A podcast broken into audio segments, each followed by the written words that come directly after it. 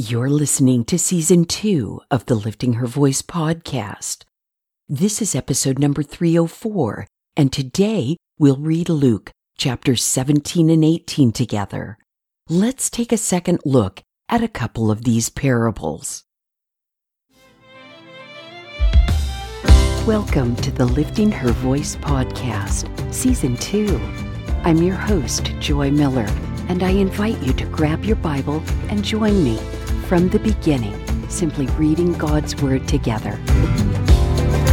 We built some spiritual muscles in 2020 with just the New Testament, but this year we're going all out, cover to cover, Old Testament and New. So whether with your first cup in the morning, your commute to work, or as the last thing on your mind before sleep, God's Word will equip you for every good work. I'm really glad you're here.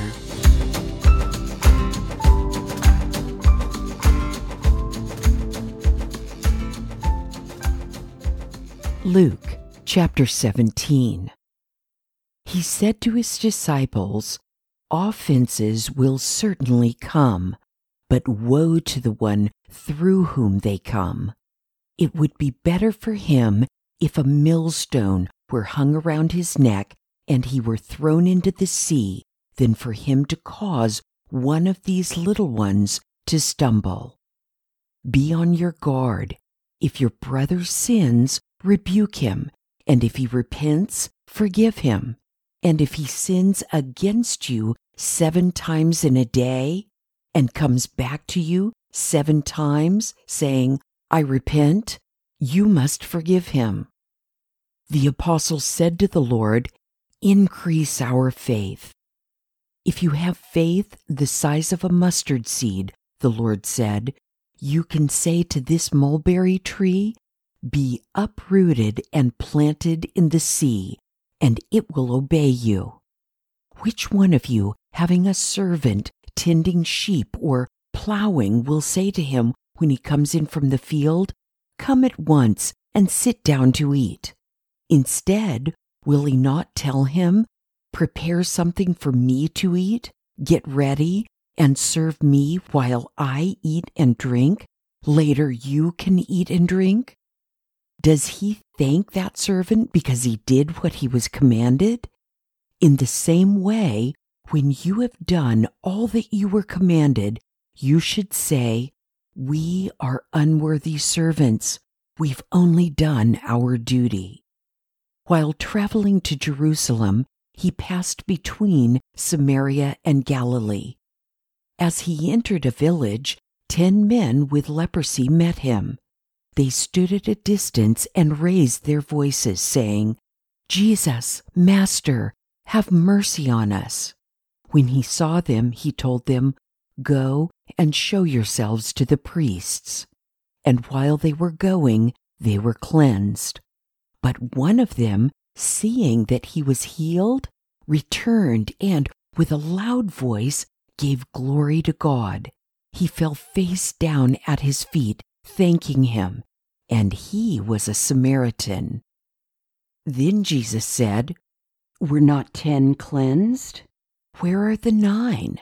Didn't any return to give glory to God except this foreigner? And he told him, Get up and go on your way. Your faith has saved you. When he was asked by the Pharisees when the kingdom of God would come, he answered them, the kingdom of God is not coming with something observable.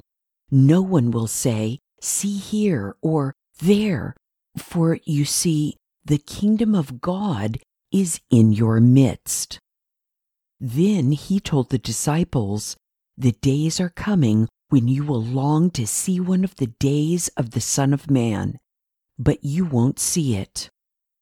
They will say to you, See there, or see here. Don't follow or run after them. For as the lightning flashes from horizon to horizon and lights up the sky, so the Son of Man will be in his day. But first it is necessary that he suffer many things and be rejected by this generation. Just as it was in the days of Noah, so it will be in the days of the Son of Man. People went on eating, drinking, marrying, and being given in marriage until the day Noah boarded the ark, and the flood came and destroyed them all. It will be the same as it was in the days of Lot. People went on eating, drinking, buying, selling, planting, building. But on the day Lot left Sodom, fire and sulfur rained from heaven and destroyed them all. It will be like that on the day the Son of Man is revealed. On that day, a man on the housetop whose belongings are in the house must not come down to get them. Likewise, the man who is in the field must not turn back. Remember Lot's wife.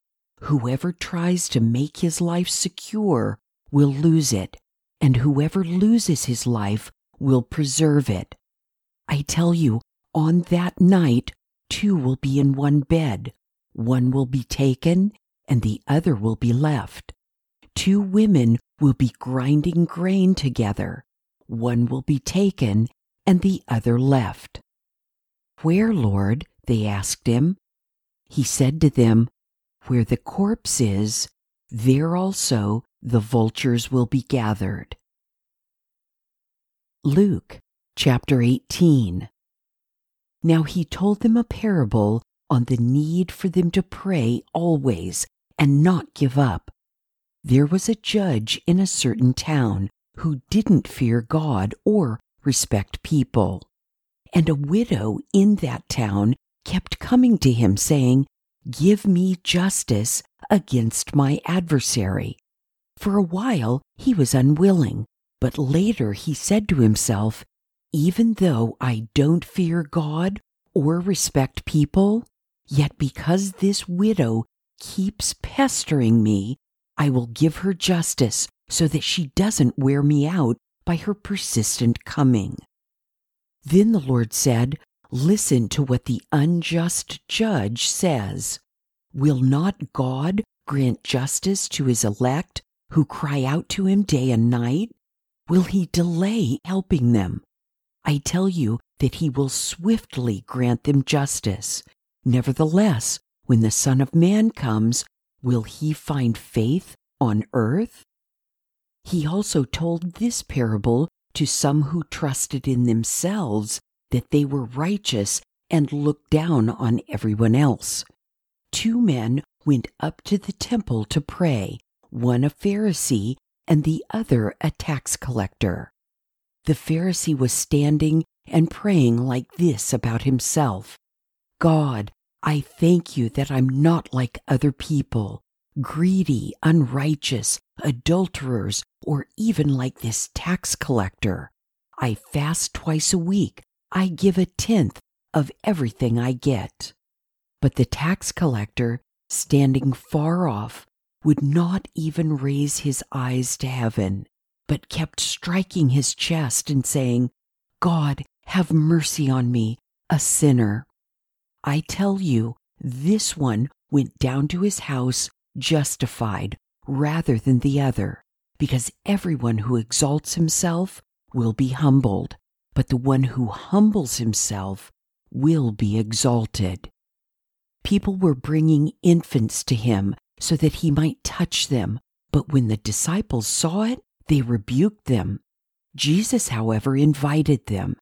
Let the little children come to me, and don't stop them, because the kingdom of God belongs to such as these. Truly I tell you, whoever does not receive the kingdom of God like a little child will never enter it. A ruler asked him, Good teacher, what must I do to inherit eternal life? Why do you call me good? Jesus asked him. No one is good except God alone. You know the commandments do not commit adultery, do not murder, do not steal, do not bear false witness, honor your father and mother. I have kept all these from my youth, he said. When Jesus heard this, he told him, You still lack one thing. Sell all you have and distribute it to the poor, and you will have treasure in heaven. Then come, follow me. After he heard this, he became extremely sad because he was very rich.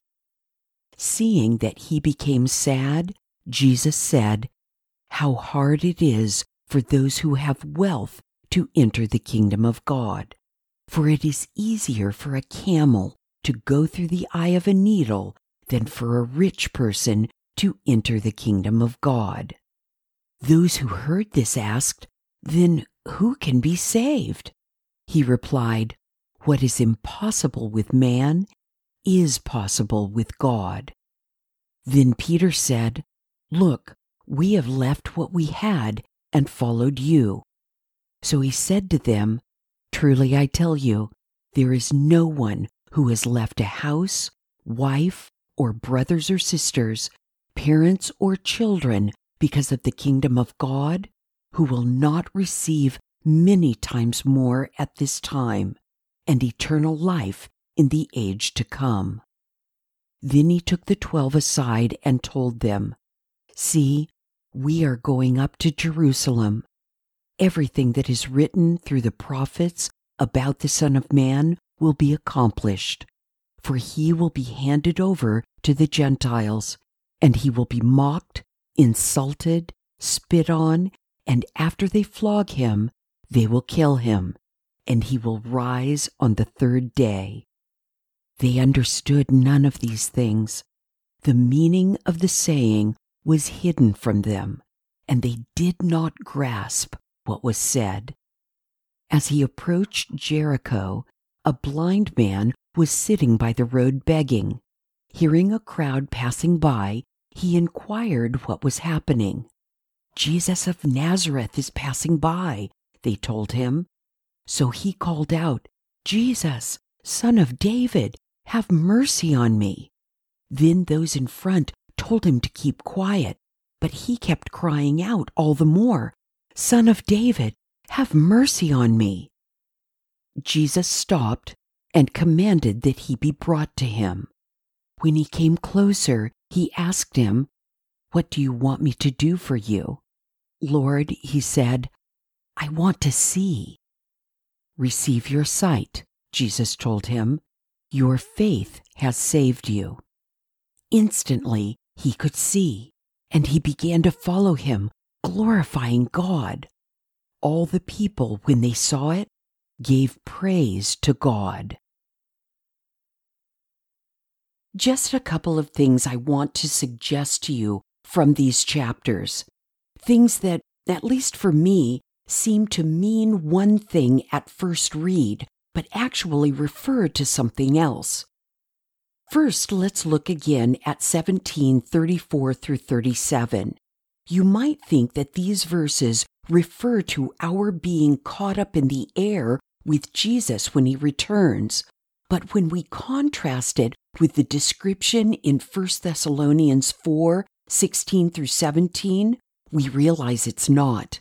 This refers to one being taken in judgment, as in the Noah event the same word for swept away is used. Second, in reading the parable of the unjust judge and trying to apply spiritual application, it gets confusing. Are we supposed to compare God to the unjust judge and just keep nagging him for what we want or need? How does that work? Actually, we are to think just the opposite. If this awful man can show kindness to this widow, think what your good and generous Heavenly Father will do for you when you come to Him in prayer. Let's pray. Father, why is it that too many times we come to you in prayer as a last resort and not first? Why do we judge you sometimes like this unrighteous judge thinking somehow that your default answer is no. It makes sense that we might not think of ourselves as worthy, but you don't change, Lord. You are always merciful and kind. Help us to remember that fearless child who runs to you first and persistently with confident expectation. Thank you that we can trust you with our deepest needs. Amen. God expects us to grow in our understanding of His Word. Let me know the ones that have required you to dig a little deeper at liftinghervoice.com, Facebook, Instagram, or Twitter. Thank you for joining me here today. I pray that by spending time in His Word every day, you will be changed.